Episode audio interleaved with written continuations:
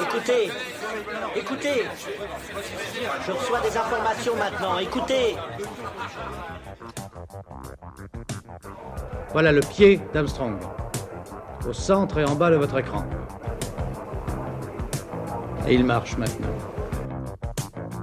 Il y aura peut-être des étapes pour aller vers Mars. Euh, il faudra peut-être d'abord apprendre en allant sur un astéroïde. Corben, mon ange, qu'est-ce que tu m'as fait là ? euh, Houston, on a un problème. Tu veux dire qu'on est dans un programme informatique ? Est-ce vraiment si invraisemblable ?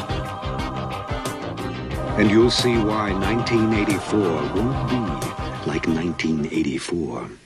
Bonjour à toutes et à tous, vous écoutez C'est plus que de la S F, le podcast hebdomadaire sur la science-fiction animé par l'œil de Chéri et produit par ActuSF. Vous allez entendre une rediffusion de notre épisode sur le film Total Recall, enregistré en live au Club de l'Étoile. Bonne écoute. Non, c'est trop, on ne peut pas le laisser dans la nature. Ils vous ont mis un émetteur, je l'ai focalisé. Là ! L'émetteur est dans votre crâne. Ah ! Sors ce truc de son étui et tu te l'enfonces dans le nez. T'inquiète pas, il est autoguidé, tu peux y aller. Je l'ai. Je l'ai perdu. Alors, la soirée va, se, va être assez simple. On va parler de Total Recall et on va enregistrer en, en live le, le podcast pendant une heure. Et puis ensuite, vous allez pouvoir voir le film en quatre K version Carlotta.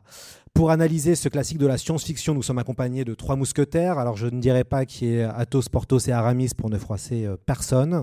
J'ai le plaisir d'accueillir Axel Cadieux. Axel, bonjour. Bonjour.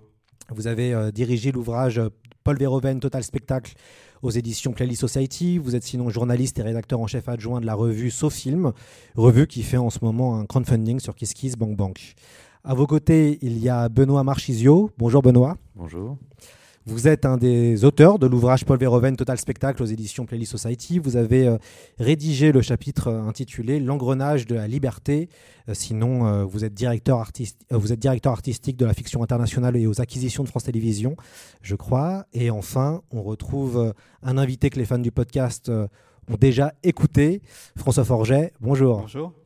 Vous êtes astrophysicien, vous êtes directeur de recherche au C N R S, spécialiste de l'exploration spatiale, mais vous connaissez très très bien le, le sujet, vous connaissez aussi très bien Mars, et ça tombe bien puisque le film se passe en partie sur Mars. Total Recall, réalisé par Paul Verhoeven avec Arnold Schwarzenegger, est sorti au cinéma en dix-neuf cent quatre-vingt-dix. Le film adapte la nouvelle de Philip K. Dick, Souvenirs à vendre, écrite en dix-neuf cent soixante-neuf.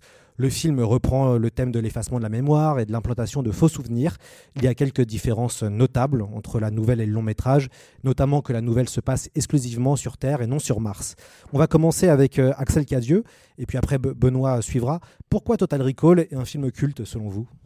Euh, pour plein de raisons, je pense. Euh, comme, euh, comme vous l'avez dit déjà, il y a le fait que c'est euh, une adaptation de K. Dick. Euh, il y a Schwarzenegger, il y a Sharon Stone qui à l'époque euh, est très peu connue mais qui va avoir la carrière que l'on sait. Euh, il y a Verhoeven derrière la caméra qui fait, euh, disons, euh, son, ouais, on va dire son, son, son deuxième très gros film après, après Robocop euh, et un de ses premiers de sa période américaine, même si sa période néerlandaise est, est déjà fascinante. Euh, et puis euh, plein de raisons, et puis ça, là, on en parlera ensuite, mais là je dirais la, la grande duplicité et intelligence du film qui fait qu'on peut le voir et le revoir euh, en ayant toujours de nouvelles choses à découvrir, ce qui est à mon avis le propre d'un film qui dure dans le temps. Euh, oui, ouais. Ça et puis euh, l'intelligence du film effectivement euh, fait qu'il a une capacité à être revu. Euh, ce qui fait que effectivement, quand on retourne vers un film, on en apprécie les détails et donc on le transmet peut-être plus facilement. Euh, il fait il y a aussi partie d'un âge d'or de l'action américaine. Euh, avec Robocop aussi est un exemple. Il y a eu Die Hard deux ans plus tôt. Il y aura Terminator deux deux ans plus tard. Donc c'était aussi quelque, une époque où euh, on avait quand même euh, un artisanat autour de, de cette production-là euh, qui fait que les films faisaient peut-être un petit peu plus vrai. Euh, avant ce qu'on a pu avoir aujourd'hui, enfin, sans jouer au, au vieux con, mais en tout cas, il y avait quand même toujours cette, cette, cette char, cet aspect charnel des films qu'on a peut-être un peu moins aujourd'hui, qui fait que le film a traversé les âges sans trop vieillir non plus. Ouais. Alors ça tombe bien, on, on a François Forget qui, a, qui est avec nous, euh, ce sera la caution scientifique de la soirée. Est-ce que, François, est-ce que vous pouvez nous faire une, pic, une, une piqûre de rappel sur Mars ? C'est, c'est quoi euh, Mars hein ? Alors on peut en parler. Bon, moi je reconnais tout de suite que Mars dans ce film, c'est pas, c'est plus une allégorie, un lieu qui donne une certaine puissance à l'histoire, hein, au sens où carrément, euh, puisqu'on on va y revenir, donc c'est cette espèce de rêve, et cetera. Donc là, carrément, ils sauvent un monde, ils sauvent une planète entière. Donc ils, ils, ont, ils ont pris notre planète. Enfin, on pourrait en discuter de tout le sens de Mars. Bon, malgré tout, ça se passe sur Mars. Il y a des images martiennes. Donc on parle. Alors Mars, bah, je vous rappelle, donc c'est une petite planète, euh, une fois et demie plus éloignée du Soleil que la Terre, euh, mais qui a beaucoup de points communs avec la Terre quand même, euh, au sens où euh, vous avez euh, la, la durée du jour, par exemple, est de vingt-quatre heures quarante minutes. Donc, ça, ça, on retrouve le cycle habituel. Les saisons sont à peu près identiques, parce que les saisons, c'est régi par l'inclinaison de l'axe de rotation de la planète sur le plan de l'orbite. Et donc, on retrouve la même chose. Ce qui fait que, en gros, si vous voulez vous imaginer Mars, vous dites, tiens, comment c'est Mars ? Il faut s'imaginer une planète désertique, avec une fine atmosphère de dioxyde de carbone, d'accord ? Mais pour le reste, bah, c'est un petit désert très sec, très froid, euh, avec une gravité moindre. Euh, la pression est tellement faible, par contre ça c'est important parce qu'on en, on le voit dans le film, qu'on ne peut pas non plus se promener euh, juste comme ça, par exemple avec un gros pull et un masque à oxygène. Il faut quand même un scaphandre. Si vous enlevez votre scaphandre, bah, on, on en pourrait revenir, euh, vous avez des problèmes puisque votre, en gros euh, le sang, votre salive qui est à trente à trente-sept degrés va bouillir, donc c'est un problème. Donc il faut un scaphandre sur Mars. Mais voilà, à part ça, Mars, c'est pas de loin la planète la plus exotique. Et euh, quand on voit euh, dans les différents films de fiction, y compris celui-là, les héros se baladent dans des, sur des montagnes, quelque chose de désertique, et cetera. C'est ça, c'est Mars. Alors, Axel et Benoît, est-ce que vous pouvez nous faire un, est-ce qu'on peut revenir avec vous sur la, la science-fiction de Paul Verhoeven ? Comment vous comment vous qualifierez cette, cette science-fiction ? Elle est très, euh, elle est très ludique et pré- il a une ironie, je trouve, dans, dans son approche du genre qui, euh, qui euh, alors, explosera de manière exacerbée dans, dans Starship Troopers, euh, mais qui est déjà présente dans ce, dans ce, dans ce film-là. Euh, elle est très cartoon, elle est très, très ludique, très presque, presque joyeuse, presque rigolarde en fait. Euh, le design des mutants quand on arrive à Vénusville, le Le, le, le design de, la, de Vénusville aussi, tout ce qui, et euh, cette volonté, euh, on le voit, il y a un making-of excellent sur YouTube où euh, il tourne à Mexico parce que justement il y a une architecture extrêmement brutaliste avec des lignes très franches, euh, très, euh, très, il y a un univers très bétonné, donc euh, il est euh, à la fois très loin dans son approche, dans son traitement, mais quand même avec euh, une, une volonté de s'accrocher à un réel connu euh, très fort. Donc en fait il y a toujours un vrai décalage, je trouve, euh, Dans, dans, dans son cinéma, et dans, que ce soit d'ailleurs dans Robocop, c'est assez vrai aussi. Euh, il y a aussi une, une volonté d'aller sur des architectures très franches, très, très, très, très découpées dans, dans les décors. Et ça se retrouve dans sa narration avec toujours une petite distance euh, très rigolarde, très ironique, euh, qui revendique lui euh, d'ailleurs. Euh, et c'est pour ça qu'elle est, je pense, assez abordable en fait. Oui, oui, c'est ça. Je, j'aurais dit à peu près la même chose. Elle est, elle est très abordable parce que, euh, évidemment, elle se situe dans un futur plus ou moins lointain, mais avec toujours une sensation d'intimité euh, et de proximité avec les, avec les personnages. Euh, c'est encore, c'est encore le cas ici, mais c'est, je, c'est aussi vrai dans Starship Troopers, je trouve. Alors même que, bon, on va parler de Starship Troopers maintenant, mais c'est, c'est un film assez complexe à, pour le coup, parce que les personnages sont souvent des coquilles vides. Euh, euh, mais oui, moi, le point sur lequel j'aimerais bien euh, euh, appuyer, qu'a dit Benoît, c'est que euh, c'est toujours très drôle et en même temps euh, c'est politiquement très fort. Euh, donc il y a une sorte de gravité sous-jacente, mais on y arrive avec euh, un, une, une dimension vraiment ludique, euh, une vraie ironie. Euh, Benoît parlait de cartoon et c'est vraiment ça, je vois vraiment Verhoeven comme euh, un cinéaste euh, et maintenant un écrivain euh, qui, euh, qui observe la société, disons, euh, euh, avec, euh, avec gravité mais avec un petit sourire en coin et avec beaucoup d'amusement. Et je trouve que ça se voit dans ces films. Et puis, évidemment, comme tous les, comme tous les grands metteurs en scène de E S F, euh, il parle du futur, mais il parle évidemment avant tout du présent. Et d'ailleurs, il parlait du présent des années quatre-vingt-dix, mais il parle aussi, avec ce film-là, du présent de deux mille vingt. C'est un film très actuel, je trouve, et c'est aussi à ça qu'on reconnaît les grands films et les grands cinéastes. D'ailleurs, on va rester avec vous, Axel. Ra- racontez-nous les coulisses du film. Je crois que Dino de Laurentiis, producteur de Dune, entre autres, avait proposé à David Cronenberg de réaliser le film à l'origine. Même si on regarde les origines, même avant Cronenberg et de Laurentiis, euh, il y avait un scénario qui avait été écrit à la fin des, au début des années soixante-dix, donc peu de temps après la, la, la sortie de la nouvelle. Comment en fait que Paul Verhoeven s'est retrouvé sur le film ? Bah, c'est une histoire qui commence au début des années soixante-dix, donc très peu de temps après la sortie de la nouvelle. Euh, les scénaristes Don Chaussette et Dan O'Bannon euh, donc s'emparent, euh, s'emparent de la nouvelle. Euh, ils en font un premier scénario qui va tomber aux oubliettes. Eux, ils partiront faire un autre petit film qui s'appelle Alien. Euh, et, euh, et donc euh, le film tombe dans ce qu'on appelle le development hell pendant des années et des années. Ça veut dire qu'en fait il passe de studio en studio sans, sans jamais être concrétisé euh, pour diverses raisons. Euh, dans les années soixante quatre-vingts, Dino de Laurentiis, donc fameux producteur, s'en empare. Euh, il le propose effectivement à Cronenberg, il le propose à d'autres cinéastes. Euh, ça ne fonctionne pas. Euh, Dino de Laurentiis est complètement plombé par le le Dune, justement. Euh, donc en fait, il abandonne le projet. Euh, et c'est là que Schwarzenegger, euh, qui adore euh, Robocop, euh, s'empare du, du, du scénario. Il veut le faire, il veut absolument le faire. Il va chercher un producteur libanais qui s'appelle Mario Kassar, qui avec sa boîte de production Carolco à l'époque, euh, et euh, fait de nombreux euh, films, films d'action euh, souvent, euh, souvent assez intéressants, euh, dont Rambo, par exemple. Euh, et, euh, et Schwarzenegger est plus qu'un acteur là-dedans, parce que c'est lui qui va choisir Verhoeven, par exemple. Euh, il a vraiment un regard sur la sur la création, sur la genèse. Euh, et donc voilà, c'est comme ça que le film se fait, et, euh, et il tourne, je crois, en quatre-vingt-neuf euh, au Mexique. Euh, et ça participe, euh, ça participe de ce dont on parlait tout à l'heure, c'est qu'il y a, on est dans le futur, et en même temps, moi je pensais que c'était tourné en studio, et, et en fait c'est logique que ce soit pas tourné en studio, que ce soit tourné dans des décors réels. Euh, il y a quelque chose de très artisanal, et aussi euh, dans les maquillages, par exemple euh, Rob Bottin, qui est un, un maquilleur de génie, qui a notamment fait The Thing, entre autres, euh, qui est quelqu'un qui s'est retiré de l'industrie malheureusement. Euh, depuis un certain temps, il apporte cette patte-là, je trouve, euh, très artisanale. Et, euh, et donc, ce que je trouve intéressant, c'est que le film, il, il, il est à cheval entre les années soixante-dix et quatre-vingts, et je trouve que ça se sent. Euh, je vais essayer de, d'être, d'être concis, mais il y a une dimension politique très nouvelle Hollywood dans le film, un peu Watergate, euh, euh, le gouvernement nous ment, euh, notre gouvernement nous ment.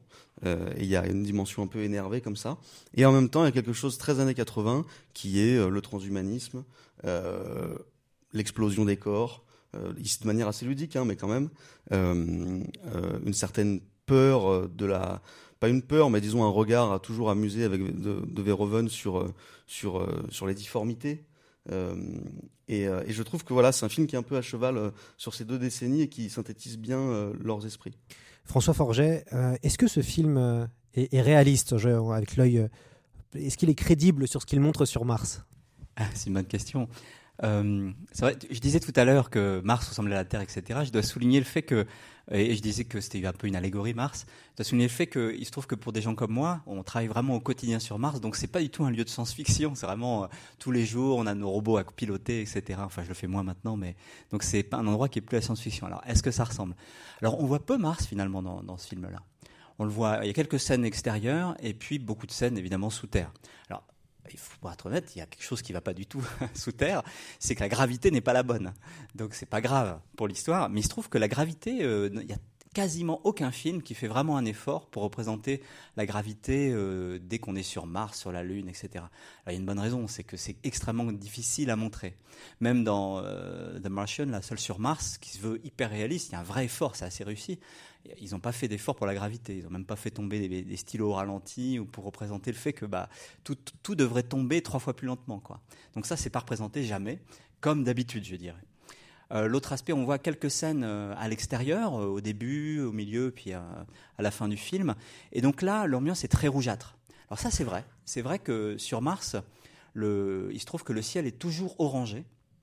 Parce que, euh, je vous ai dit tout à l'heure que c'était une petite planète désertique, il y a, des, il y a le vent, le vent soulève le, le sable, les poussières de la surface, et en permanence, toujours, toujours, toujours, il y a toujours un peu de poussière dans l'atmosphère qui rend euh, le ciel orangé, euh, rougeâtre. Alors pour être honnête, Euh, ce que l'on voit euh, dans le film, et c'est beaucoup trop rouge, c'est très sombre, c'est très très rouge. Mais bon, euh, il faut reconnaître une chose, c'est que cette couleur orangée, elle est, elle est très particulière. Je vais essayer de ra- expri- exprimer ce que je veux dire. On me demande toujours comment c'est sur Mars, quelle est l'ambiance, est-ce qu'il fait vraiment très orange ou pas ? Et c'est assez dur de répondre, parce que en fait, notre œil humain fait ce qu'on appelle la balance des blancs. Dès qu'on est dans une ambiance très orange, hop, on va, euh, on va s'habituer et on va oublier cette ambiance orange. Par contre, si vous prenez un appareil photo, là, ça va être très orange. Et je le sais parce qu'il se trouve qu'avec nos, nos différents euh, atterrisseurs qu'on a sur Mars, on a des, des endroits où on fait des simulations. Plus exactement, on appelle ça des test beds, c'est-à-dire on a, par exemple, en ce moment, j'ai un, nous avons un atterrisseur sur Mars qui s'appelle Insight, et on a un modèle identique à celui qui est sur Mars dans, dans un hangar en Californie, au Jet Propulsion Laboratory, qui est posé dans le sable, tout est identique, et puis quand on fait une commande sur le bras automatique, la caméra, on teste d'abord la commande sur Terre, et puis ensuite on la fait sur, on l'envoie sur Mars. Et dans cet hangar, il y a une luminosité qui a été construite pour reproduire à peu près exactement la luminosité, euh, le spectre, la couleur de, de l'ambiance du ciel sur Mars, pour euh, que quand on, fait des, des, on prend des photos avec les caméras, et cetera, il y, a, il y a une bonne représentation des ombres, tout est assez réaliste. Donc moi, j'ai travaillé dans cette ambiance-là, et encore une fois, à l'œil, on allume, le, le, donc il y a des phares orange qui se rajoutent, bref, pour simuler l'effet des poussières. Au début, on voit, oh, c'est tout orange, et quelques secondes plus tard, ça redevient normal blanc. Si je, et j'ai des photos, si on, je prends des photos, là, tout est très orange. Donc dans le film, c'est encore pire, là, c'est rouge foncé. Ça, c'est pas réaliste. Voilà. Après, encore une fois, on voit très peu de Mars. Donc ça, c'est les deux points importants euh, à souligner. Puis le reste, c'est pas, Mars, c'est pas si important que ça, sauf pour ce qui se passe à la fin, c'est-à-dire la transformation de Mars, qu'on appelle la terraformation de Mars, mais on pourra peut-être y revenir euh, plus tard. On va y revenir tout, tout à l'heure. Euh, Benoît Marchisio, en quoi le début du film de Total Recall avec cet euh, effrayant rêve illustre le plaisir du réalisateur à perturber le, le spectateur? Bah, tout le film joue sur cette ambiguïté et, euh, et dès le début il nous, il nous piège en fait. Il nous piège avec ce, cette introduction, après un générique moi que, enfin, personnellement j'adore, euh, ce rêve qui est assez violent, enfin, comme ouverture euh, avec, euh, bah, peut-être qu'on pourra y revenir effectivement sur le casque qui explose et les... La, la, la, le visage de Schwarzenegger qui se déforme avec ses yeux qui éclatent et cette langue qui, qui gonfle jusqu'au moment où il se réveille, euh, lance déjà cette ambiguïté dont on parlait tout à l'heure. Euh, et après, il y a une, un scénario assez classique d'installation d'un personnage, de son environnement, euh, euh, comment dirais-je, bah, amoureux, de son travail, de son quotidien, euh, avec euh, ce passage assez savoureux qui en, en, se résonnera, euh, je crois, euh, au moment où, où Quaid s'échappe, quand il passe devant euh, le, le, l'écran euh, à rayon X et on voit son squelette. En fait, on, voilà, il déshabille absolument jusqu'au, jusqu'aux os, en fait, le personnage et euh, ce qu'il fait, ce qu'il, ce qu'il, ce qu'il vit, euh, pour ensuite mieux euh, nous dire euh, que euh, au moment où il passe dans le recall, jouer absolument sur l'ambiguïté et on ne saura jamais vraiment, si, sans vouloir euh, gâcher ou quoi que ce soit, si quel, quelqu'un l'a, ne l'a pas vu. Euh, mais en fait, il est, il nous dit presque le, il nous raconte presque le film au début, pour ensuite mieux jouer avec nos attentes et mieux jouer avec son scénario sur est-ce que c'est le rêve, est-ce que c'est la réalité, jusque pour moi au générique de fin où la musique de Goldsmith résonne avec une, une amertume assez, euh, assez étonnante. Justement, François, on en parlait en préparant un peu le, l'émission. Qu'est-ce qui se passe alors? Est-ce que euh, on exp- le visage explose comme on a vu euh, Est-ce que c'est crédible ça? C'est une bonne question, d'autant plus que bah, on est entre amateurs de science-fiction, c'est un classique de la science-fiction, même dans les livres et dans les films. Qu'est-ce qui se passe quand on se retrouve exposé au vide? Dans, il y a d'autres films, par exemple dans Outland, qui est un vieux film, je ne sais pas si les gens l'ont vu, euh, il y avait un sous-titre à ce truc-là, j'ai oublié. Il y a des gens qui l'ont vu. Ah, il a été diffusé ici, parfait. Et donc je me souviens, il, il, il, il s'arrache les tuyaux et puis il se retrouve dans le vide, puis ils explosent littéralement, les, les visières des scaphandres sont, sont remplies de sang. Enfin. Et puis il y a quand même un autre classique dans le genre, c'est dans deux mille un, Odyssée de l'espace, euh, le personnage Dave Bowman, c'est ça euh, disons, je crois que le, le HAL neuf mille lui ferme la porte et donc il faut qu'il il, il trouve une manière, il, il, il, il a plus de casque, il arrive à rentrer, il prend sa respiration. Et puis, il arrive à survivre dans, dans le vide. Alors, vous allez n'importe où, dans n'importe quel blog, vous allez dire, bah, c'est n'importe quoi, c'est pas possible, dans le vide, on doit exploser. Alors, quelle est la réalité? Eh bien, en fait, on n'explose pas.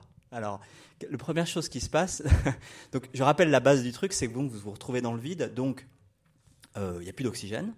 Et puis, euh, le premier effet, c'est que, c'est ce que je racontais tout à l'heure, euh, la, quand la pression baisse comme ça, vous savez que la pression d'ébullition de l'eau dépend de la, de, dépend de la pression.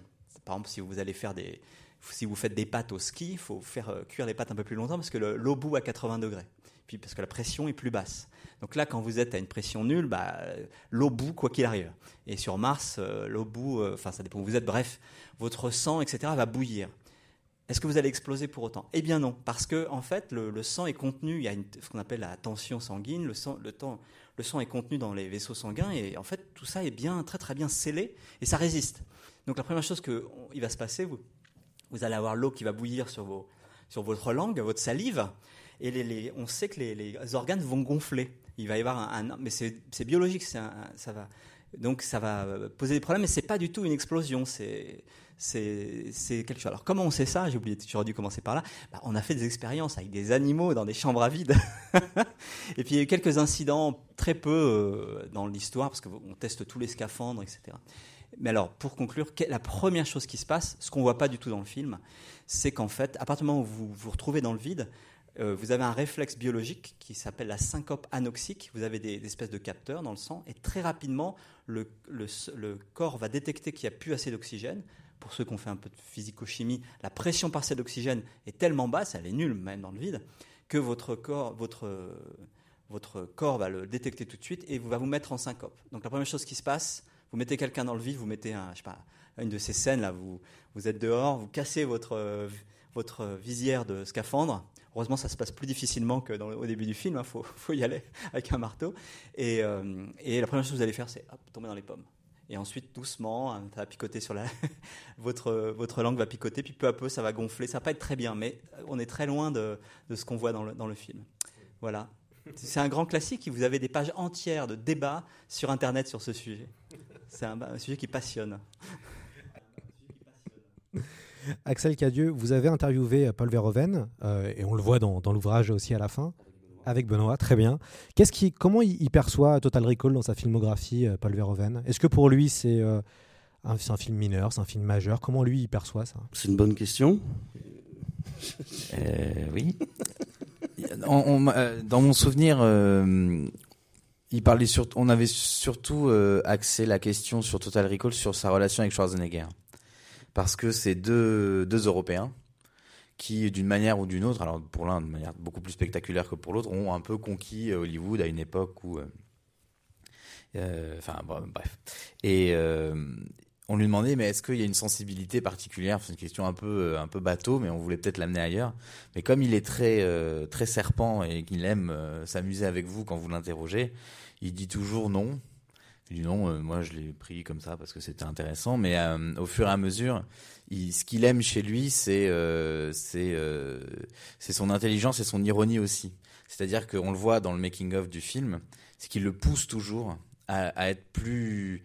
plus over the top, plus presque ri- il est il est ridicule. Il y a des scènes dans le film qui sont presque à la limite parfois du ridicule et du grand guignol, et il le pousse à aller dans ses retranchements là-dessus, notamment euh, quand euh, quand il quand il réagit à, à la première expérience du recall, euh, et euh, et quand il le filme, ça c'est un, un parallèle qu'on pourrait faire avec Predator, que je sais tu aimes beaucoup, mais quand il le filme avec le marteau piqueur où il y a des plans sur ses bras comme ça, il en fait un personnage. Euh, Ah, presque un jouet, quoi. Il, il s'amuse beaucoup avec lui.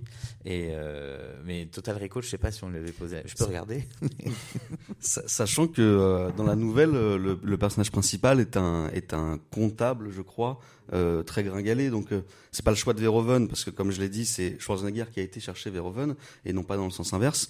Mais euh, je trouve que c'est très c'est un, un choix d'acteur en tout cas très intéressant. Et il a peut-être perçu ça chez lui d'ailleurs, parce que Schwarzenegger est quelqu'un d'extrêmement intelligent, euh, contrairement à ce qu'on pourrait penser euh, bêtement, euh, et euh, parce qu'il y a un côté, euh, lui aussi a l'air littéralement extraterrestre. Il est extra-américain comme Verhoeven, et il a aussi un côté extraterrestre. C'est presque une figure de cartoon, quoi. On, on, enfin, c'est un personnage de dessin animé, quoi.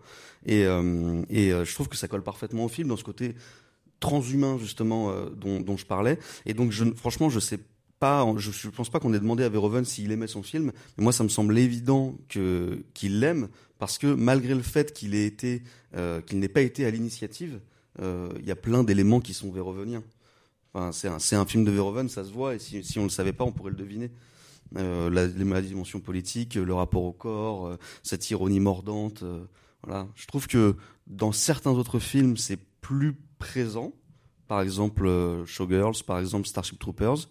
Euh, je, le, je, je trouve que ces deux films-là sont politiquement peut-être plus forts que Total Recall, mais dans Total Recall, il y a euh, une, une synthèse d'énormément d'éléments verhoveniens. Ouais, je, pour venir ici, j'ai un peu regardé vite fait euh, des morceaux du film, et j'ai été frappé parce que c'est vrai que le, le thème du film, il y, y a ces trois niveaux, quoi. Le niveau du, du rêve, de la mémoire, et cetera. Ensuite, il y a le niveau science-fiction avec quand même des, des décors, Mars, et cetera. Et puis enfin, sans arrêt, il y a des petites blagues en fait. Et j'ai réalisé qu'il y a des petites blagues tout le temps. il faut vraiment le regarder. Donc on peut le voir plusieurs fois ce film réellement, parce qu'en plus, quand on le regarde la deuxième fois, comme on connaît, euh, on se pose la question de savoir si c'est un rêve ou pas. C'est un, c'est assez, c'est un jeu de, de mener l'enquête. Mais les petites blagues, elles sont là tout le temps. Il y en a une qui m'avait frappé, j'avais, j'avais pas réalisé. Pour donner un exemple, euh, il demande si, euh, au début du film, j'essaie de donner l'histoire comme il fait, au début du film... Euh, Et euh, on lui déconseille d'aller euh, faire d'aller chez Recall parce que il va avoir un problème avec son cerveau, et cetera. Alors il dit ouais mais c'est pas très sûr. Et il dit mais si regardez, c'est beaucoup plus sûr qu'avant. Et là il montre une courbe de la de la durée de la sûreté du film. Alors il y a une courbe qui est toute droite, c'est la le safety index de, de Recall. Il est plat. Par contre ce qui est ce qui est vraiment ce qui augmente comme danger, c'est les, les voyages dans l'espace. Il dit regardez, on, maintenant on est beaucoup plus safe que les voyages dans l'espace, alors qu'avant on n'est pas plus safe qu'avant. Par contre on est plus safe que les voyages dans l'espace. Et il le dit, on voit bien que c'est vraiment une blague. Et en fait si on regarde bien, il y en a toutes les trois minutes des blagues comme ça. Et c'est drôle dans les dialogues, dans certains aspects comme ça, mais c'est aussi drôle visuellement parce que les corps étant tous, enfin à un moment donné on est vraiment dans la cour des miracles, il y a des corps tous très différents les uns des autres, c'est, c'est assez amusant, c'est assez ludique et, euh, et il prend un énorme plaisir à les, à les, à les détruire et à les déchiqueter et, et il y a quelque chose de, ça pourrait paraître grave mais, mais comme c'est Verhoeven, euh, il, il s'amuse avec les corps quoi. Et d'ailleurs, euh, et d'ailleurs Cronenberg aurait été un cinéaste génial aussi pour ça. Et d'ailleurs euh, pour ceux qui l'ont pas vu, enfin pour tout le monde en fait, euh, le personnage de Kuato qui est donc une, une excroissance euh, qui sort du ventre d'un personnage, euh, c'est une invention de Cronenberg. Donc il y a quand même un peu de Cronenberg dans le film. Et puis il y a aussi une séquence, enfin il y a de nombreuses séquences cultes où le corps de Schwarzy est entre guillemets mis à rude épreuve, et notamment celle où il se retire la, la fameuse sonde euh, qui est restée, qui a beaucoup marqué quoi. Ouais. C'est un dessin animé quoi, je trouve vraiment. Oui, il y a ça, et puis, euh, alors je suis pas un expert de Schwarzenegger, mais en revoyant le film aussi, je crois, c'est le, il est beaucoup attaqué euh, au niveau de l'entrejambe. Ouais. Et ça, c'est un truc qui m'a, et il y a beaucoup de, réac... de, de, de plans de réaction de Schwarzy qui souffre vraiment, alors qu'il sort de Commando, de, de, de, de, de, de, de toute une flopée de films d'action où en fait il est invincible, et là, il est, non seulement il est attaqué par son épouse, mais en plus il est attaqué dans son, dans, j'allais dire dans son fondement de... De, de, de, de figure masculine et ultra virile de l'époque, et il prend un plaisir à faire ses plans qui sont, qui sont, qui sont jouissifs quoi. D'ailleurs, qu'est-ce qu'on peut dire de, des deux antagonistes un peu du film joués par Michael Ironside et Sharon Stone? Comment vous analysez ces deux, ces deux personnages et ces deux, et ces deux rôles? Euh, pour, pour Sharon Stone, euh, bon, il y a l'opposition assez classique, euh, brune blonde, euh, entre, très, très hitchcockienne, euh, ouais. Et très, toujours, toujours présente chez Verhoeven. Tout à fait. Et euh, bah, jusque show, enfin, Showgirls, même dans Elle euh, récemment. Euh, et elle, elle est, euh, bah, c'est la femme, euh, la femme vénéneuse euh, dans son, dans, dans son incarnation la plus, euh, la plus totale, où elle joue sans cesse sur euh, le sentiment pour le ramener un petit peu dans le droit chemin du storytelling que elle veut lui faire croire. Donc pour ça, elle est, euh, bah, elle est parfaite en fait. Et euh, le rôle d'ailleurs de très, très, très double euh, dans Basic Instinct, il en fera quelque chose d'encore plus fort. Et sur Michael Ironside, qui joue donc euh, bah, le, le, le, l'amant de Sharon Stone, donc qui lui abandonne une, d'une certaine façon sa virilité et son, et son côté euh, de, de époux pour l'avoir euh, couché avec euh, une figure masculine beaucoup plus puissante que lui, euh, jusqu'à le dénouement final, où, euh, en tout cas dans leur relation, où il, il rentre dans, la, dans, dans un chemin de la vengeance. Il est un peu, plus, il est un peu moins intéressant. Il est assez, euh, il est assez, enfin, il est assez monocouche en fait. C'est vraiment lui, il est dans la, alors il a une, la mission parce qu'il est humilié par son patron sans cesse, euh, par Corrigan qui lui dit arrêtez de penser, euh, faites votre, euh, faites votre job en gros. Et euh, sauf que son job il peut pas le faire puisque la, la figure qu'on lui oppose est plus puissante que lui. Donc il y a une ironie là aussi euh, là-dessus, notamment dans la scène où les rats euh, chopent le, le, le, la sonde. Euh, et où il tire de, dans tous les sens sans même voir euh, sa cible, euh, il est un peu ridicule en fait, euh, mais il n'en est pas moins menaçant et, et sa fin est, sa, sa, sa fin est réjouissante. Enfin, il y a un côté euh, toujours pareil de, de, de, de faire exploser les corps, euh, notamment de celui-ci qui à la fin est enfin, réjouissant, ouais, drôle, c'était très drôle. C'est très drôle comme film. Il euh, y, a, y a un truc que je trouvais intéressant aussi par rapport à Sharon Stone et son versant euh, brune, qui est donc Rachel Ticotine, euh, c'est que je trouve que le film est tout le temps ludique et tout le temps drôle avec une certaine distance. Et je trouve qu'il y a une chose avec laquelle il y a peu de distance et c'est assez fréquent chez Verhoeven, c'est qu'il y a une croyance assez folle dans le romantisme et l'amour. Et, et par exemple... Euh, Par exemple, euh, je ne sais pas si c'est comme ça dans la nouvelle, que je n'ai pas lu, euh, mais si, si euh, Schwarzenegger, le personnage de Schwarzenegger euh, a la volonté de retourner sur Mars, de retrouver quelque chose comme ça, c'est parce qu'il rêve de cette femme, justement. Et, c'est, et en fait, c'est, c'est, le, c'est le moteur premier. Et, euh, et je trouve ça assez beau qu'un cinéaste qui a toujours de la distance, qui est toujours mordant, euh, qui, qui, a, qui a quand même... Euh, Voilà, qui qui qui qui est pas un enfant de cœur, qui voilà, il y a il y a dans presque tous ces films, il y a une dimension euh, très premier degré vis-à-vis du romantisme et de et de l'amour. Et ça, c'est pas niais, parce que il suffit de voir La chair et le sang pour voir que il a un rapport euh, euh, à l'amour et au sexe qui est qui est très brutal, euh, mais euh, mais c'est quand même euh, c'est quand même là, quoi. François Forget, euh, à quand une base martienne? Alors que vous, vous avez travaillé sur pas mal de, de programmes autour de, autour de Mars. C'est quand qu'on y va et, et quand est-ce qu'il y aura une base et, et combien ça va coûter aussi? C'est une très bonne question et je crois que j'avais répondu déjà la dernière fois. C'est que euh, ça, fait vingt, ça fait cinquante ans qu'on dit qu'on, y, qu'on en fera une dans vingt ans. Donc euh, y a lieu de, c'est une très bonne question pour ça. Cela dit, les, les choses sont en train de changer euh, puisque euh, donc, euh, bah là, depuis la Apollo, euh, on a... continuer bon an mal an, mais en gros il ne s'est pas passé grand chose. La, la navette spatiale, les Soyouz, euh, une station spatiale internationale, et puis voilà, les dizaines d'années passent et il ne se passe rien. Mais ça y est, c'est en train de changer à, de, à tous les points de vue. D'abord la NASA met vraiment énormément de moyens pour faire autre chose, donc préparer l'exploration lointaine, je ne vais pas rentrer dans les détails, les capsules Orion, une future base autour de la Lune, un, un retour sur la Lune, euh, puis on, tout ça très très officiellement dans le but de, de préparer un voyage vers Mars dès que possible. Et puis parallèlement, vous avez donc les, les, les compagnies comme SpaceX qui n'ont pas les moyens hein, de, de, d'envoyer, contrairement à ce que parfois on entend dans les, dans, dans les médias, n'ont pas les moyens de faire une mission euh, vers Mars. Mais par contre, euh, en tout cas, euh, Elon Musk est tellement obsédé par ça qu'il entraîne toute sa compagnie vers proposer, disons, créer des, des outils, par exemple une des fusées géantes ou des, des choses comme ça, qui va, entre guillemets, proposer à la NASA, proposer aux au gouvernement américain en disant voilà, regardez, je vous, je vous propose ça, financez-moi, on va, aller, on va aller vers Mars. Donc, avec tout ça, euh, qui, tout, tout ça en vue, eh bien, on pourrait imaginer hein, une mission vers Mars ou tout au moins autour de Mars. Donc là, je ne parle pas encore de station ni de colonie hein, sur Mars, euh, dans un avenir, disons vingt, trente ans. Et ça va dépendre, dans l'immédiat, ça va dépendre de quelque chose de, de très simple. C'est, y a, de manière très officielle, et là, quasiment immédiate, dans les années à venir, ce ne sera peut-être pas deux mille vingt-quatre comme le gouvernement américain l'annonce, mais deux mille vingt-six, deux mille vingt-huit, on va renvoyer des astronautes euh, sur la Lune. Ça, c'est, ça va vraiment se faire dans l'immédiat, enfin dans quelques années. Et ensuite, si euh, la NASA et les autres agences spatiales décident, par exemple, de faire une station permanente sur la Lune, par, typiquement au pôle sud de la Lune, c'est ça qui est dans les cartons, alors ça, ça va être le même effet que la station spatiale internationale, c'est-à-dire que ça va consommer toutes les ressources, et donc euh, on, va, on, va, on va passer vingt ans sur la Lune, quoi, avant de pouvoir avoir les ressources à aller vers Mars. Mais ce n'est pas, pas ça qui est officiellement dans les cartons, mais il y a un risque que ça aille vers là.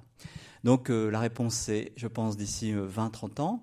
Et puis ensuite, euh, bah, une, fois que, une fois qu'on aura mis, euh, envoyé des hommes qui vont faire des missions d'exploration, euh, qui resteront quelques mois sur Mars, et cetera, de là à, à faire des stations permanentes, euh, là, là, là, c'est un flou total. En fait. On peut t- tout à fait avoir ce qui s'est passé après euh, Apollo, c'est-à-dire qu'on arrête, on l'a fait, et puis euh, il ne se passe plus rien. Ou au contraire, on, pour une raison que je ne peux pas deviner, une compétition avec la Chine, et cetera. On essaie de faire une base permanente, quelque chose, mais pas une base comme dans le film, hein, quelque chose qui semblerait d'abord plus à l'Antarctique pendant très longtemps, et puis après on est au-delà de l'horizon technique et scientifique. Euh, je ne vois pas du tout de mon vivant une, des colons sur Mars, ça me paraît tout à fait incroyable. Est-ce une compétition géopolitique, comme il y avait eu pour la Lune, entre l'U R S S et les Américains, peut, et là entre la, peut-être les U S A et la Chine, peut encourager, en tout cas favoriser euh, ce genre de, de course euh, entre pour aller sur Mars ou ailleurs? C'est pas aussi net. Dans les années soixante, c'était vraiment très très clair parce que les, les, les, les soviétiques avaient vraiment pris de l'avance. Donc avaient euh, Spoutnik, Gagarine, ils avaient toutes les premières. Et là, vraiment, on pouvait, on peut le lire partout en France et dans tous les journaux de l'époque que bah, tout d'un coup, dans l'imaginaire international, les Russes c'était les savants, les ingénieurs, les soviétiques, et puis les Américains, ils devenaient des cow-boys, quoi. C'était plus du tout le... On était... Ça y est, on avait tourné une page. Alors, il fallait qu'ils fassent quelque chose, et puis ensuite, ça a permis de, symboliquement de vraiment gagner une partie de la guerre froide. Pas un coup important, mais pas aussi important qu'une guerre. Donc ça, c'est... Alors on n'en est pas là. Actuellement, il y a des tensions avec la Chine. Il faut...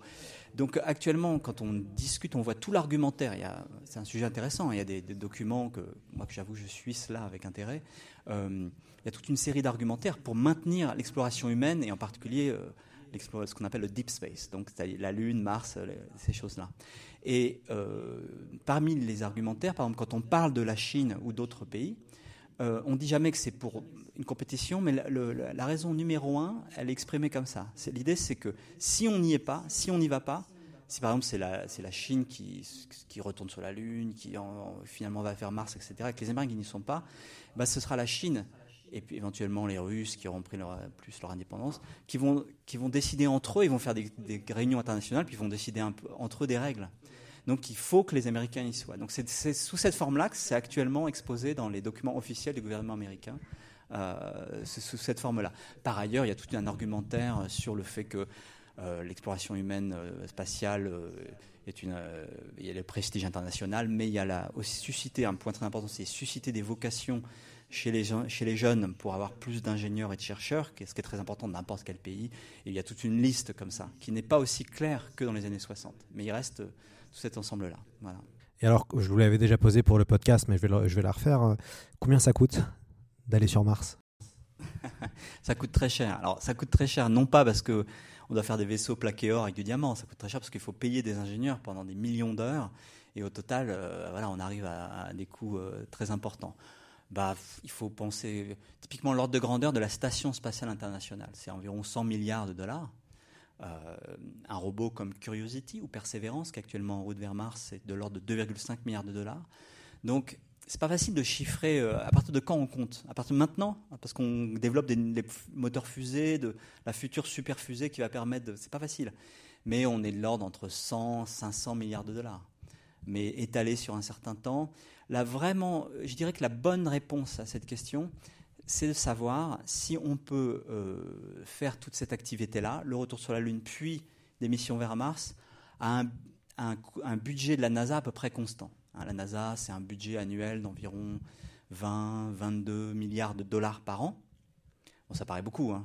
L'armée américaine, c'est six cents milliards de dollars par an. Les bonnes années, donc dans les années deux mille, c'est huit cents milliards de dollars par an. Donc ça, c'est, c'est, quand même, c'est, c'est important, mais c'est pas, c'est pas tout à fait aussi important que le budget militaire. Et avec ça, est-ce qu'on peut euh, envisager de faire une mission sans faire ce qu'avait fait Kennedy en faisant exploser littéralement le, le budget de la NASA, le multipliant par dix, à un moment donné, le, le, le budget de la NASA, c'était quatre pour cent du budget fédéral américain. C'est-à-dire que là, ça, on rivalisait le budget militaire, c'était énorme. Donc là, on n'en est pas là. Mais est-ce qu'on peut, avec vingt à vingt-cinq milliards de dollars par an, faire ça ? Et pour l'instant, la réponse est oui. C'est-à-dire que tous les plans De, de prospective de mission vers Mars, c'est avec un budget à peu près constant, sans qu'il y ait tout d'un coup un, un nouveau Kennedy qui dit il faut aller sur Mars, faisons exploser le budget de la NASA.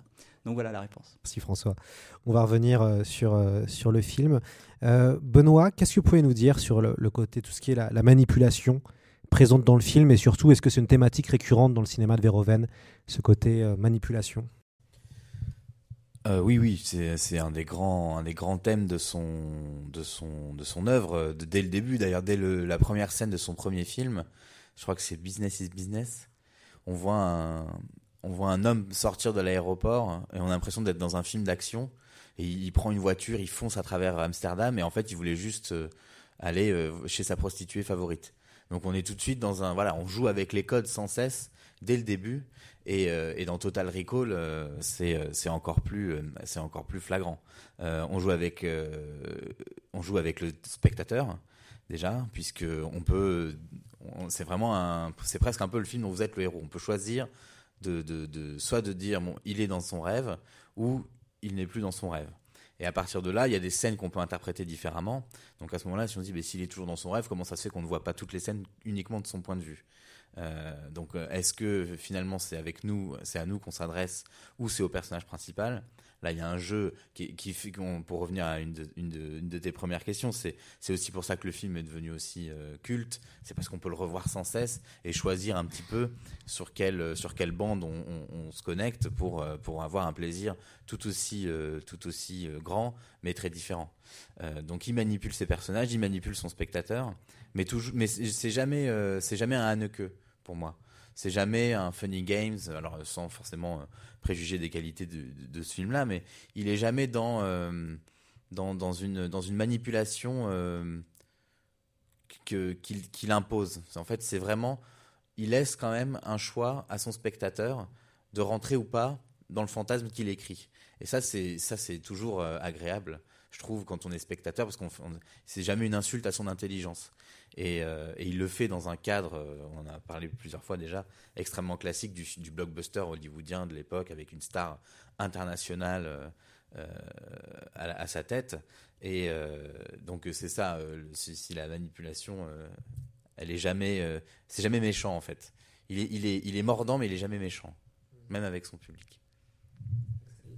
Il y, a, il y a un truc qui est intéressant de savoir au sujet de Verhoeven aussi par rapport à cette dimension manipulation euh, et jeu avec les images et jeu sur leur pouvoir et sur leur puissance et sur leur duplicité. C'est que quand il avait une vingtaine d'années, il a, il a été embauché par l'armée néerlandaise pour faire leur spot de pub, de, donc de propagande. Et euh, donc en fait, il connaît ces codes-là. Et on le voit surtout dans Starship Troopers, évidemment. Euh, Would you like to know more? Join us. Euh, mais euh, mais il sait il sait faire ça en fait. C'est quelqu'un qui sait comment. Euh, alors sur sur une minute trente, hein, mais Kubrick disait qu'il adorait les pubs euh, parce que euh, c'était euh, il était admiratif de la capacité euh, des publicitaires à faire passer un message en trente secondes. Donc, et c'est ça en fait. Il sait faire ça Verhoeven aussi.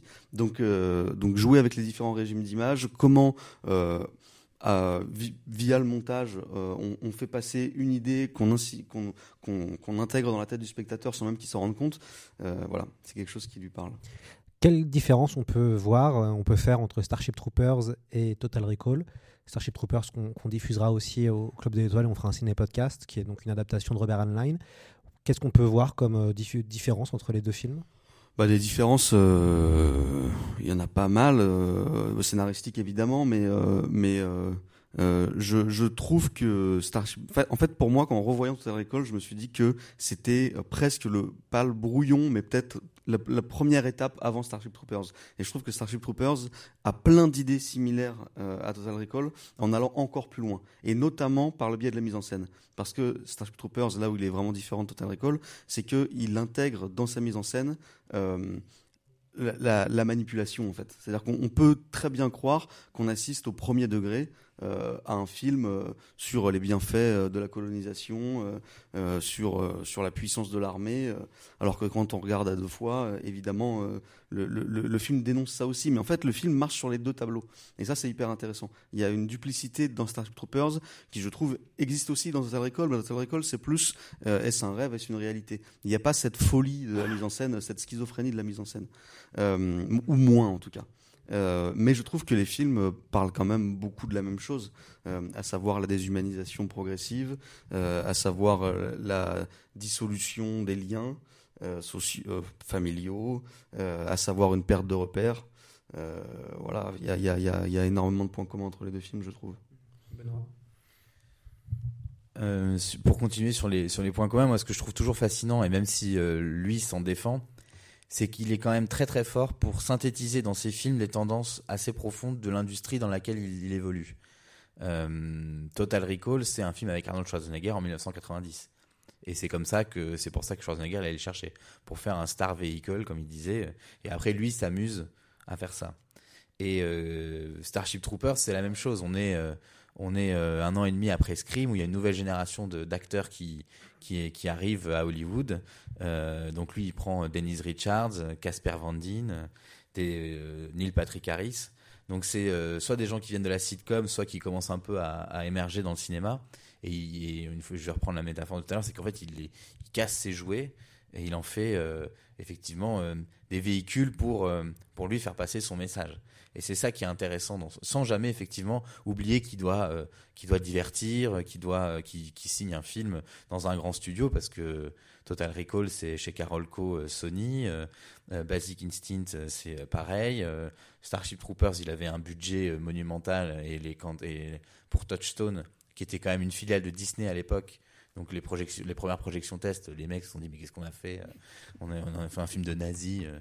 Et donc c'est, c'est, c'est, c'est ça qui est très très fort, c'est qu'il est toujours euh, même Holoman euh, qui euh, à l'époque de, on est un an après Matrix, euh, les, les effets spéciaux ont fait un bond monumental et il l'utilise pour parler de ces, de ces, euh, de la puissance sexuelle, de comment, euh, comment euh, quand on disparaît, euh, qu'est-ce, qu'est-ce qui fait qu'en disparaissant on peut pas s'empêcher non plus d'être de, de, de, de, d'exacerber sa propre nature de manipulateur, pour le coup, pour prendre le personnage interprété par Kevin Bacon. Donc euh, effectivement, euh, on est dans un même genre, la S F, entre Starship et Total Recall, mais vraiment sur toute sa, et presque sur toute sa carrière américaine, il y a toujours une volonté de prendre le pas de côté sur la tendance dominante euh, du divertissement et d'en faire euh, bah voilà, un, un gâteau à plusieurs couches euh, qui puisse satisfaire tout le monde. Alors après, avec l'apothéose de Starship Troopers, où là, il s'est foutu la moitié de la critique à dos. Qui, non mais, je sais qu'on avait cherché des critiques à l'époque quand on avait écrit le, le, le, le livre, et il euh, y, y a certains articles, peut-être de Variety, où ils disaient mais c'est un film de nazi, parce que Neil Patrick Harris a la longue, le long manteau, euh, le long manteau kaki euh, avec le col noir à la fin du film, quand il arrive en disant bravo, vous avez sauvé la, la planète des rampants. Euh, Et les gens ont fait des rapprochements euh, qui, qui sont voulus, mais qui sont toujours euh, à prendre avec euh, un second degré euh, qui est accessible au, au public, quoi. Axel, que dit euh, politiquement euh, Total Recall sur son, sur son époque ? C'est une critique des années Reagan, c'est, comment vous voyez ça ? Eh ben, comme je le disais un peu tout à l'heure, je trouve que c'est un film intéressant parce qu'il synthétise très bien les années soixante-dix, donc la défiance vis-à-vis du gouvernement et vis-à-vis des autorités, et en même temps, euh, bon, je, je résume pas les années soixante-dix à ça, mais c'est une, un élément quand même important, et notamment du cinéma américain. Euh, et vis-à-vis des années quatre-vingts, c'est un peu pareil. Alors les années quatre-vingts, c'est l'ère de, de la désillusion, mais c'est aussi l'ère de la performance. Euh, c'est de la performance corporelle notamment euh, et, euh, et le film parle de ces choses-là, quoi. Donc euh, je le trouve que d'un point de vue exclusivement politique au sens strict du terme, à savoir le rapport euh, à l'autorité, le rapport à la puissance, le film est intéressant, mais il est un peu, euh, il y a un peu une couche, disons. Je le trouve moins puissant que Starship Troopers, par exemple. C'est à mon avis pas la priorité de Verhoeven. Euh, en revanche, là où je le trouve beaucoup plus intéressant, c'est que je trouve qu'il en... il raconte et même il anticipe euh, la déréalisation du corps. Euh, et euh... mais ça peut faire un peu vieux con, mais c'est jamais vieux con parce que euh, il critique pas en fait. Il observe avec un avec un sourire, on va dire, et, et, et il met en scène. Euh, il a une distance un peu ironique. Et, et, et, je, et en plus, c'est quelqu'un d'hyper drôle et d'hyper tonique, hyper énergique. Euh, il, il, a, il a pas du tout un, un rapport, euh, disons, euh, grave aux choses. Euh, donc ouais, je trouve que c'est un film assez, euh, assez, oui, assez avant-gardiste et, et précurseur sur la question de, sur la question de, de la perte de repères, euh, fusion des réalités, euh, réalité ou pas, réalité virtuelle, euh, voilà. Et ça, c'est politique aussi. C'est même, c'est même à mon avis plus politique que le fait de dire, comme c'est dans le cas dans le film, euh, que, euh, que le gouvernement ment à ses sujets. Un, un autre aspect du film, euh, c'est entre guillemets, hein, qui a un tout petit aspect, mais qui va intéresser, qui va nous, et François Forget va nous en parler, c'est la terraformation de, de Mars. Alors, est-ce que c'est possible de terraformer une, une planète, donc de mettre de l'oxygène dans une planète qui euh, n'en accueille pas forcément euh... Ouais, c'est vrai que dans un film comme ça, ça a une puissance symbolique énorme, parce que là, c'est... On, on, on, on sauve le monde, on, même on, on, le, on le transforme en paradis, enfin, c'est très fort. Alors c'est, une, c'est un, un sujet très, euh, très important euh, et qui n'est pas tout à fait nouveau, cette idée de terraformer Mars. Mais cela dit, il y a eu très peu d'études scientifiques sérieuses autour de, de ce sujet. Donc qu'est-ce que ça veut dire terraformer Mars ? En gros, ça consiste, donc, j'ai, j'ai dit tout à l'heure qu'il y avait une atmosphère très fine de dioxyde de carbone, donc... Euh, non seulement on ne peut pas respirer ce dioxyde de carbone, il n'y a pas d'oxygène, mais en plus la pression est tellement faible qu'il faut euh, un scaphandre.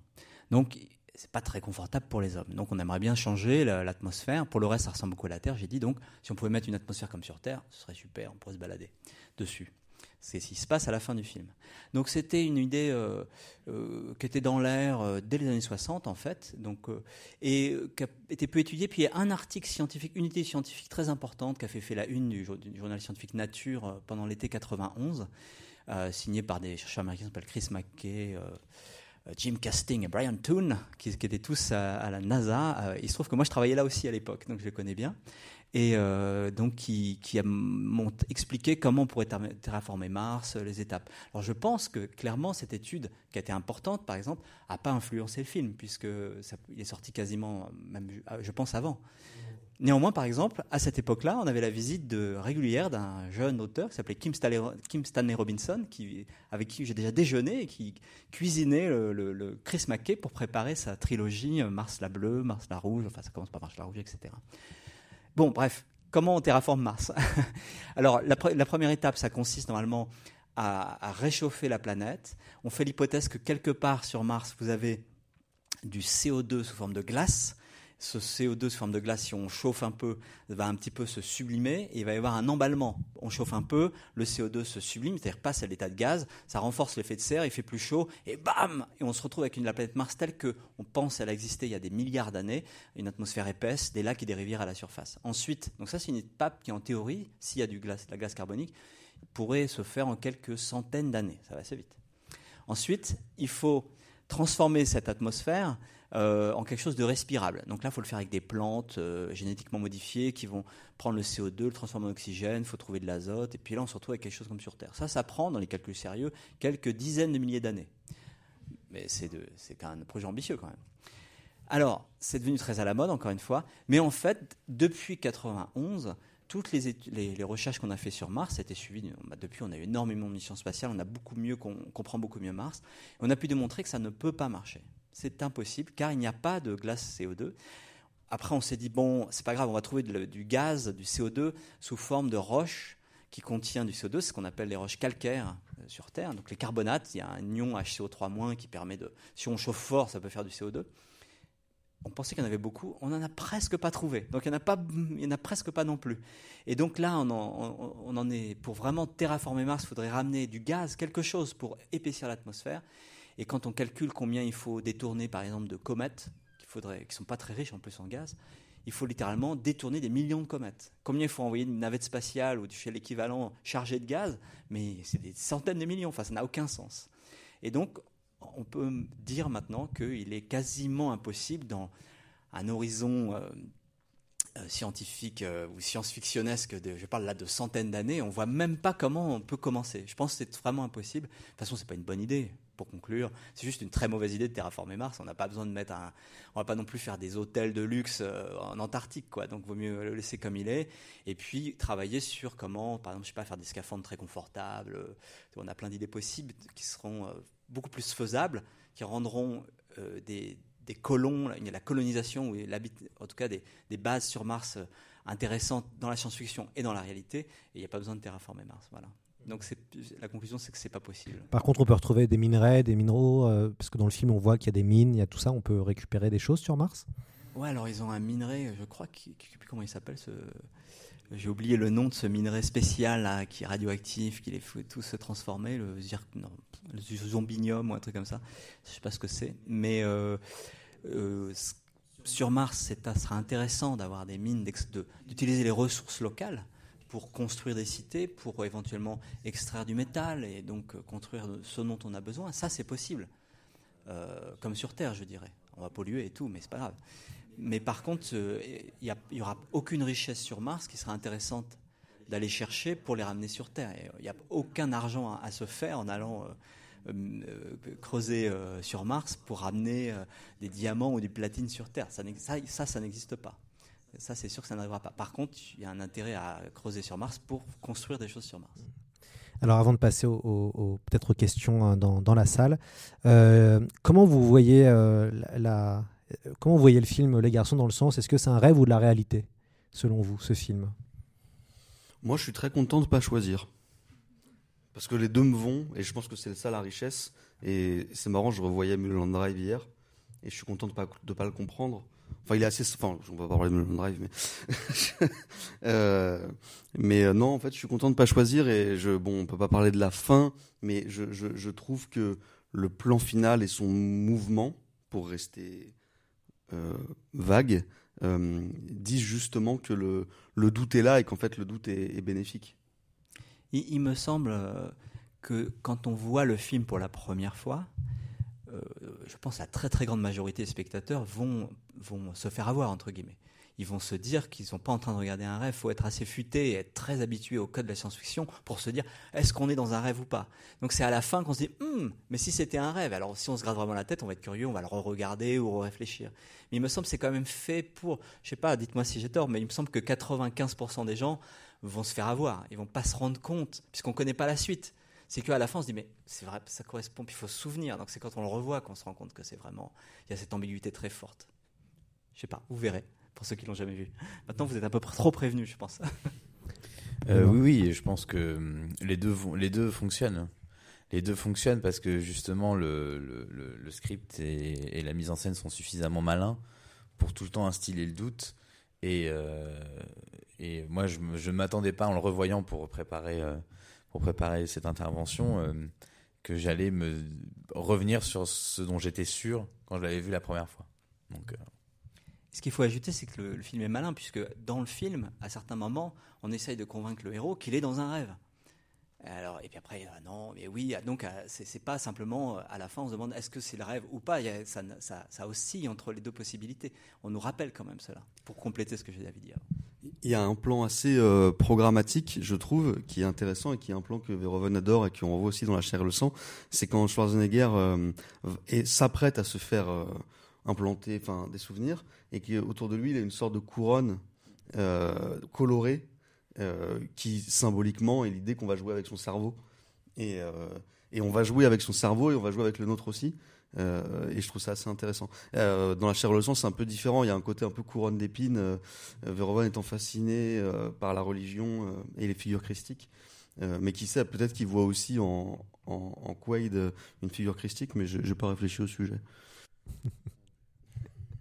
Est-ce qu'il y a une ou deux questions euh, dans, dans la salle ? Oui. Alors là, là euh, comme on, pour le podcast, la, la question est de savoir si Kim Stanley Robinson était au courant quand il, a, quand il est venu vous voir, entre autres François Forget, quand vous avez déjeuné avec lui, que la terraformation n'était pas possible. Bon, il n'est pas venu me voir, il est venu voir Chris McKay, et je ne savais pas qui c'était. Et la réponse est euh, bah non. À l'époque, on était assez. L'étude dont je parle, l'article est très facile à lire si vous, vraiment vous êtes passionné. Il y a de la bonne physique dedans. Et nous, on pensait réellement qu'il y avait des grosses quantités de glace de C O deux disponibles au pôle, et euh, ou qu'il y en avait sous diverses formes euh, que je ne vais pas détailler. Et depuis, on a tout réfuté. Mais donc à l'époque, non, on pensait que cette idée-là. Euh, De, je ne sais plus comment il fait d'ailleurs, dans, je l'ai lu il y a super longtemps, Mars Larouche, je ne sais plus s'il chauffe les, les pôles avec des miroirs ou avec du... c'est ça ? Donc à l'époque c'était assez réaliste d'imaginer que c'était possible, pas du tout démontré, mais c'était amusant, donc euh, oui, oui. Non, de, de, maintenant, maintenant on sait que ce n'est pas possible, on ne le savait pas à l'époque. Mmh, très bien, est-ce qu'il y a une dernière question ? Oui. Combien de temps on met pour aller sur Mars et combien de temps on fait pour se, enfin, qu'on met pour se préparer ? Alors très vite, il faut le voyage aller, c'est typiquement six mois en allumant un peu les moteurs. Hein, un peu, donc c'est six mois. Six mois, c'est la durée de, de, des missions normales sur la Station spatiale internationale. Thomas Pesquet, c'est six mois, donc il a fait l'équivalent d'un voyage aller sur Mars. Ensuite, ce qui est compliqué, c'est qu'il faut descendre dans l'atmosphère, ça pose des problèmes. Arriver sur place, il faut être en forme. Bon, les astronautes sont quand même assez en forme, pas, pas les premières minutes, mais enfin, ils peuvent travailler. Ensuite, il faut vivre sur place, il faut une fusée pour redécoller, ça c'est compliqué, il faut le carburant, donc faut, voilà, l'idée c'est de le refaire sur place. Il faut rentrer, six mois retour, un peu déprimant parce que là il faut attendre. Mais c'est rien par rapport à ce qu'on a fait dans l'exploration du passé. Il y a toujours un sujet de la psycho, le problème psychologique, est-ce que les astronautes vont être... vont supporter. Pour moi, c'est une évidence que oui. Cela dit, il y a des débats. Je fais des conférences sur ce sujet. Il y a des psychologues ou psychiatres qui disent oui, peut-être pas, je ne sais pas. À mon avis, ce n'est pas un souci. Le vrai souci, de ce point de vue-là, c'est les radiations. On est exposé dans l'espace interplanétaire à des radiations fortes venues du Soleil ou du, ce qu'on appelle rayonnement cosmique venu de la galaxie, on va dire. Et euh, ça peut... Celui du soleil, quand il y a des éruptions solaires, ça peut griller, brûler les gens et les tuer littéralement. Ça, on peut se protéger. Et puis, c'est cancérigène. Donc, il y a... Un, il va falloir changer un petit peu la règle. Euh, il va falloir, disons, que les astronautes acceptent ce risque supplémentaire. C'est pas énorme, hein, mais on ne sait pas exactement. On se pose même la question de savoir si ça va pas rendre les gens dans les articles scientifiques sérieux. On se demande si ça va pas dégrader les, les, les performances cognitives des astronautes. Si on traduit, ça veut dire est-ce qu'ils vont pas arriver complètement idiots ? Et la réponse, a priori, est non. Mais voilà, c'est le genre d'étude. Donc, problème numéro un, peut-être de ce point de vue, par rapport à cette question, c'est les radiations. Super, ben c'est la fin de ce, de ce ciné-débat. Merci beaucoup Axel Cadieux d'être venu, Benoît Marchisio aussi d'être venu et, euh, et François Forget d'être venu. On peut retrouver donc pour Axel et Benoît ce petit livre euh, Paul Verhoeven, Total Spectacle aux éditions Playlist Society. Euh, Axel, on peut aussi vous retrouver euh, chez SoFilm. Vous avez aussi écrit un livre sur un très excellent ouvrage sur Eyes Wide Shut. Benoît, bah vous, on peut vous retrouver à France Télévisions pour parler avec vous de, de fiction et, et d'acquisition de droit international. Et puis, voilà. Et puis François, euh, de toute façon, on suit, on, on suit vos aventures avec, euh, avec le podcast. Euh, on remercie euh, Amine et Romain du Club de l'Étoile pour l'accueil et la technique. Et évidemment, on remercie le public d'être venu en nombre ce soir pour euh, avoir assisté à ce débat et puis pour voir le film. Le podcast reviendra samedi prochain au Club de l'Étoile pour un, un spécial Starship Troopers. Sinon, n'hésitez pas, euh, le podcast est hebdomadaire, en ce moment plutôt bi-hebdomadaire. Donc, vous, allez nous, nous, vous pouvez nous retrouver tous les lundis sur euh, toutes les plateformes. Bonne, sé- bonne séance à vous et le film commence d'ici une dizaine de minutes. Merci à tous.